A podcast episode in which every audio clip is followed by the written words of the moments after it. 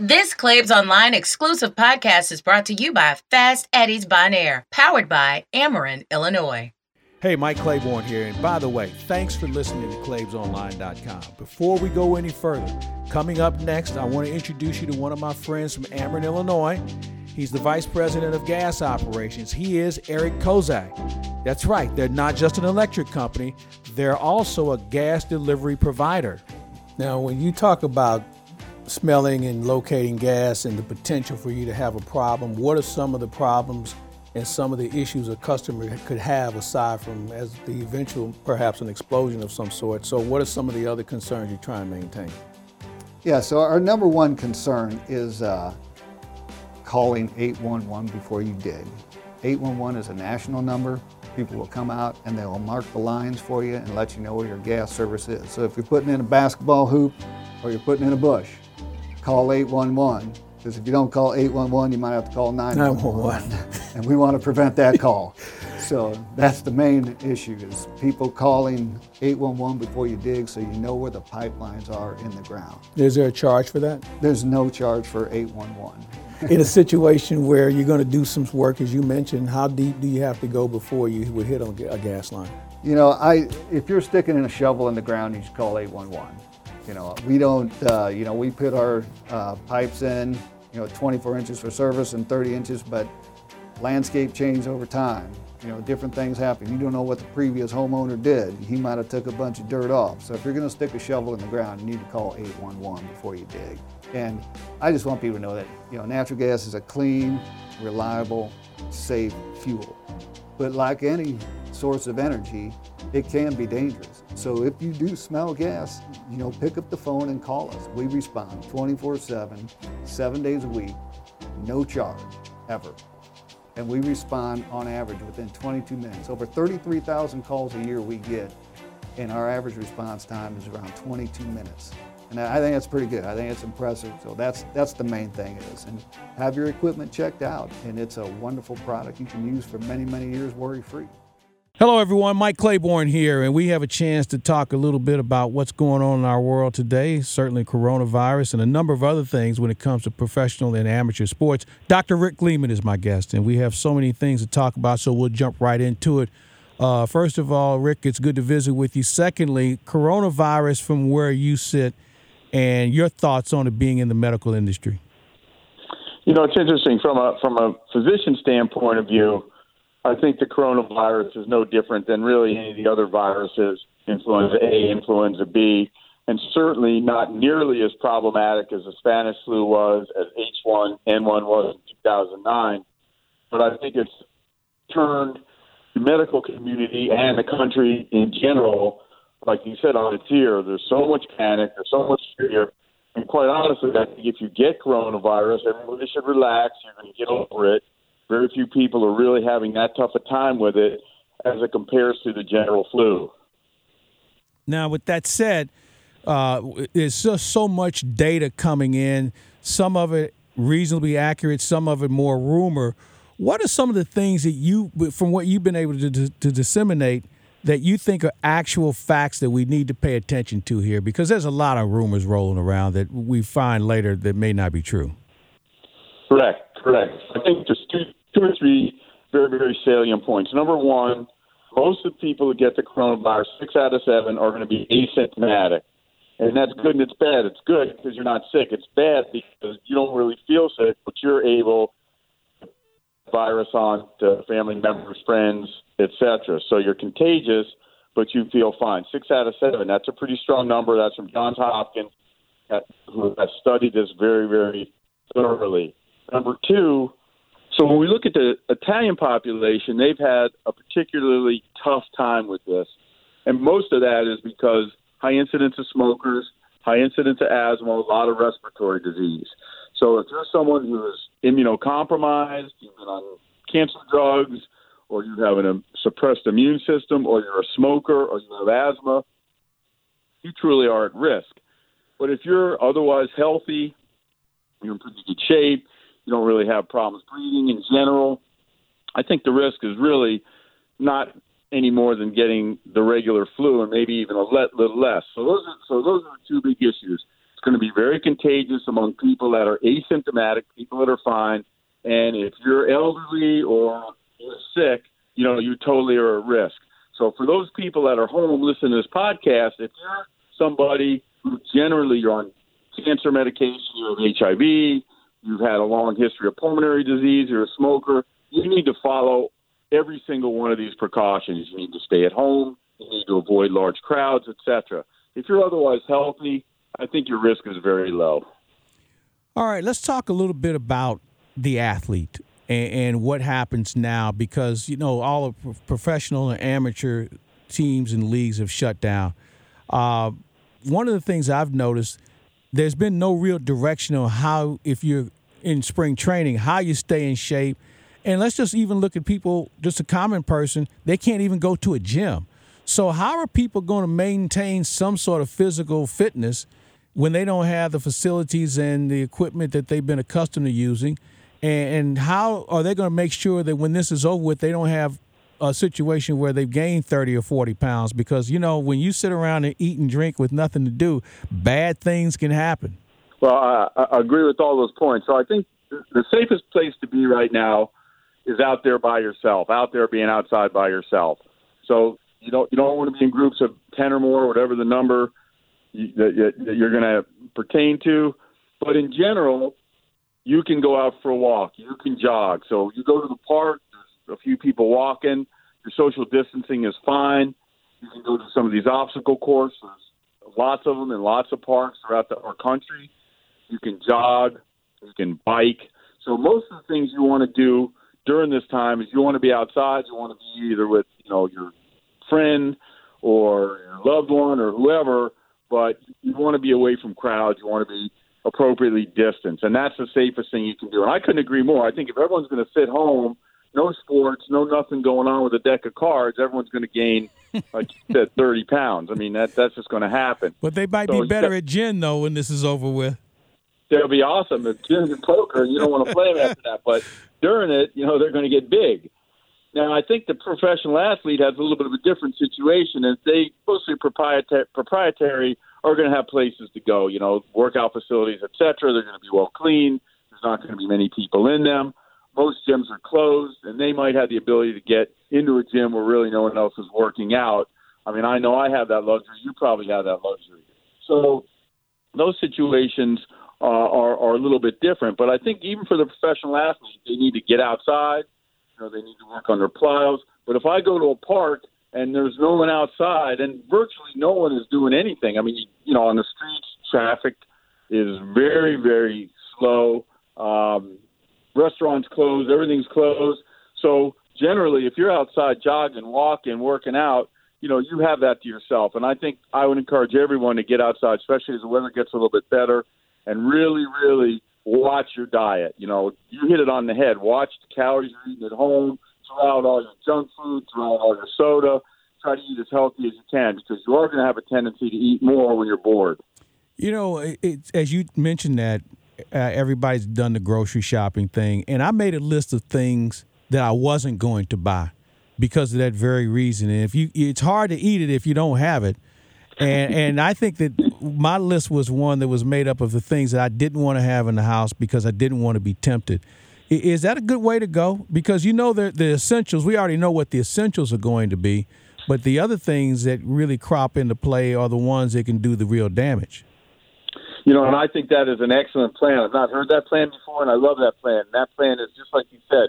Write down all the stuff, you know, the Doritos and all the stuff that you're not going to buy, and and buy the things that you know are healthy. And the other thing I tell people, and my patients have heard this over and over again, you know, unfortunately, you need to make a log. So if you're worried about eating too much, you know, be honest with yourself. Don't leave out lunch, the, the six things of ice cream you ate, but write down everything that you you ate, and and you put a little calorie number by it, and you just make sure if you're 2,100 calories, 2,200 calories, you stick to that diet. And if you get out and you walk for half an hour, an hour, just a brisk walk, most people are not going to gain weight. Now, if you buy a whole bunch of stuff because you need some comfort food you're going to watch, you know, 23 episodes, you know, of Breaking Bad, then yes, you're going to get yourself into trouble. So, what is a good comfort food uh, if you're going to be sitting around? What are some of the things that are going to help you compared to hurt you at this point?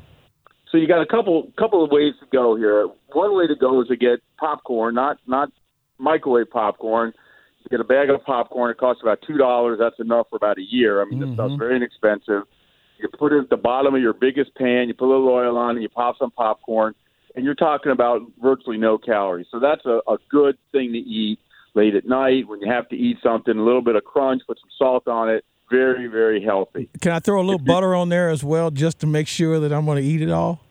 You, the butter's perfect. The okay. little butter's not going to hurt you. I may go a lot, a little, a little bit more than a little, but I, will figure it out. I'll create some balance somewhere along the way. And you know, the butter's got a little protein in it, so that hey, there you go, there you go. See, now I'm feeling healthy already about this. This is good. This, this and you're good. you're looking better. There you go. All right, so the little things you can do around the house. Um, yeah, I always talk about taking the stairs. You mentioned a brisk walk. So, what's a good pace for a walk? Because I've seen some people who walk the, the pace of a turtle, and then I see other people who are one one beat away from in, being into a full jog. So, what's a good pace? So, so when when you're walking, and, and everyone's a little different. So, some people are going to walk fast because they're in better shape. Some people are going to walk slow, but you should be just on the border of not being able to talk. So you could talk, but it'd almost be a little bit of a effort to talk. So when you're walking by yourself or you're walking with somebody, if you're having a full on conversation, you're walking too slow. And if you're totally out of breath, you're probably trying to push it a little bit too much. Although if you're going to cheat, you want to cheat by pushing it too much but you should be on just the border of not being able to have a comfortable conversation, and that's the pace you want to walk. What's a good uh, time frame? Uh, what is a 15 minute mile? Would that be something that's acceptable, or do you want to get it under a certain number in order to feel like you've gotten some, gotten accomplished some things along the way? Yeah. So if you can walk four, that's four miles in an hour. So so you want if you can walk four miles in an hour, so a 15 minute mile. Um, is is great. I mean, if you can do that, 14 to 15 minute mile. And and what you need to do is you need to pick a distance. So let's say you pick a distance of two miles. Mm-hmm. What you want to do is you want to beat. So you you know you look at your watch. You walk for two miles. It took you 30 minutes. The next day you want to try to do it in 29 and a half minutes. So you want to you don't want to just go out and walk. You want to have a purpose and and you want to have a fitness level. And what you're going to try to do is every time you walk, whether you beat it by 10 seconds or two seconds or whatever, you want to beat your previous time, and that's going to kind of give you a goal. We we talk about working out and trying to find things to do. What are some of the things you can do at home to just make sure you're having some sort of physical exercise? I mean, uh, push-ups and things of that nature, the old school stuff.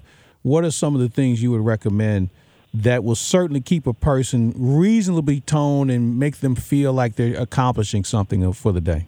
So what I tell people, and I think this is a good rule. There's a couple things you can do. What I tell people is go on YouTube and you push 20 minute workout, 30 minute workout.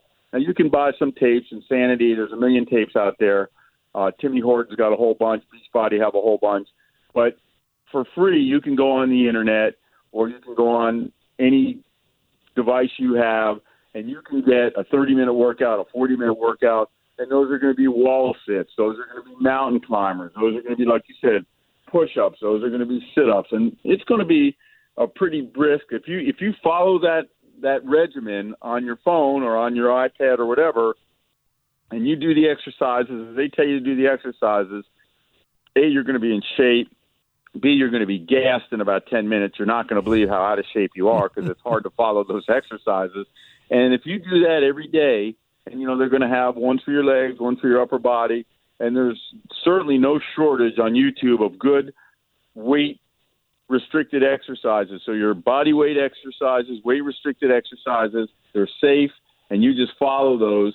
And there's a there's also if you're looking for a category, exercises called HIT exercises, high intensity training. And again, same thing. It's a little rough, when you first start it, you're going to be like, wow, you know, that Dr. Lehman's an yeah, idiot. I'm, this is, I'm going to stop listening to this guy. He's going to get me killed here.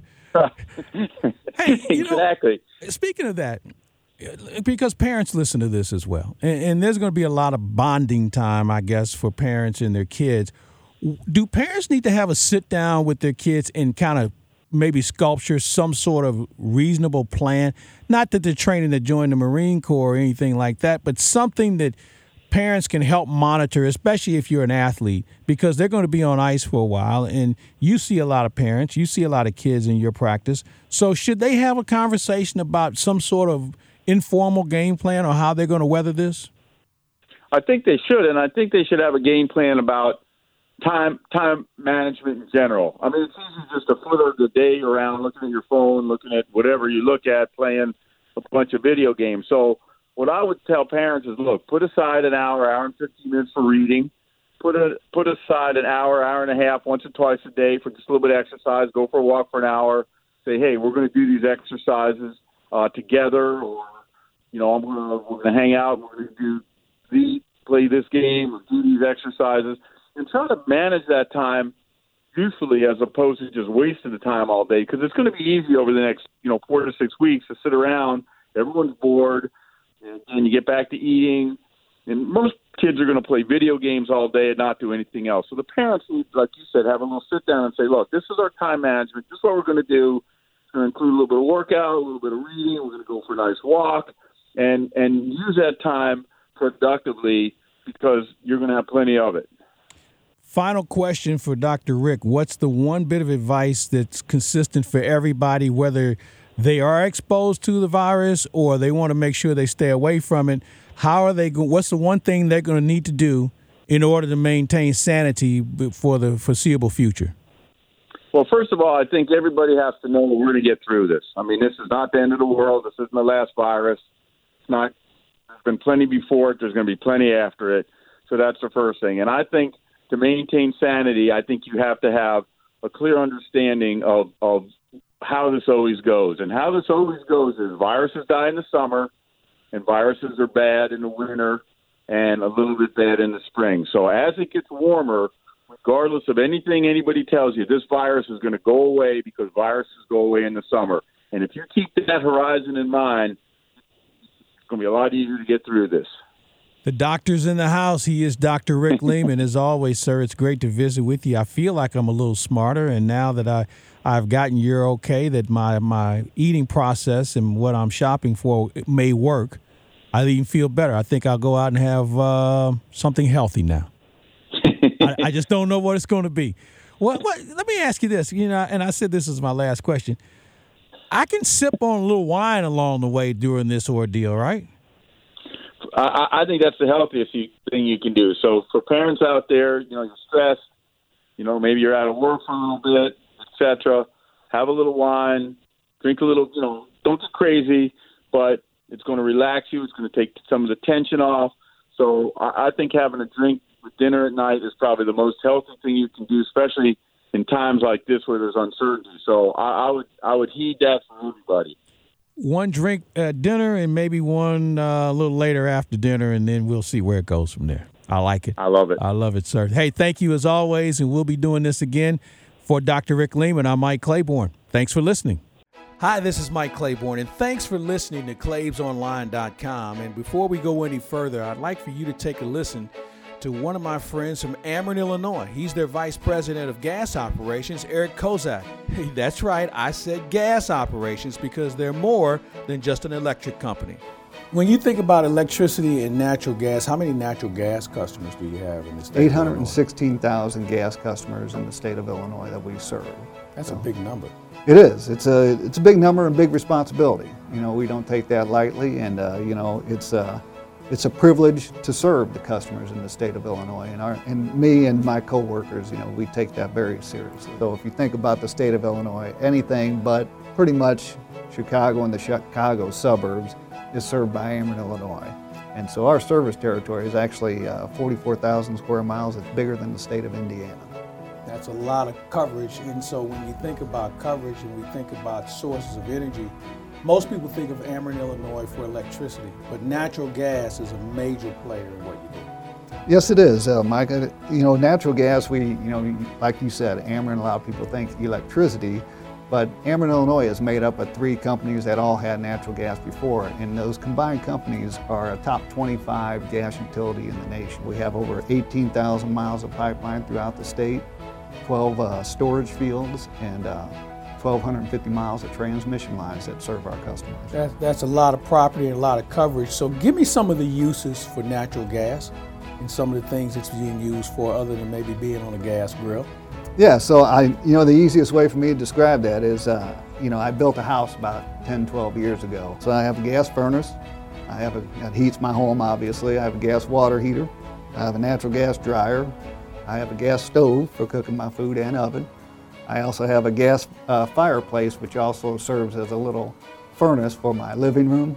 And I have a gas grill, as you mentioned, for cooking my food. So I got six appliances in my house that run on natural gas. So you're covered with gas, or in this case, cooking with gas. yeah, I'm cooking living with gas, right.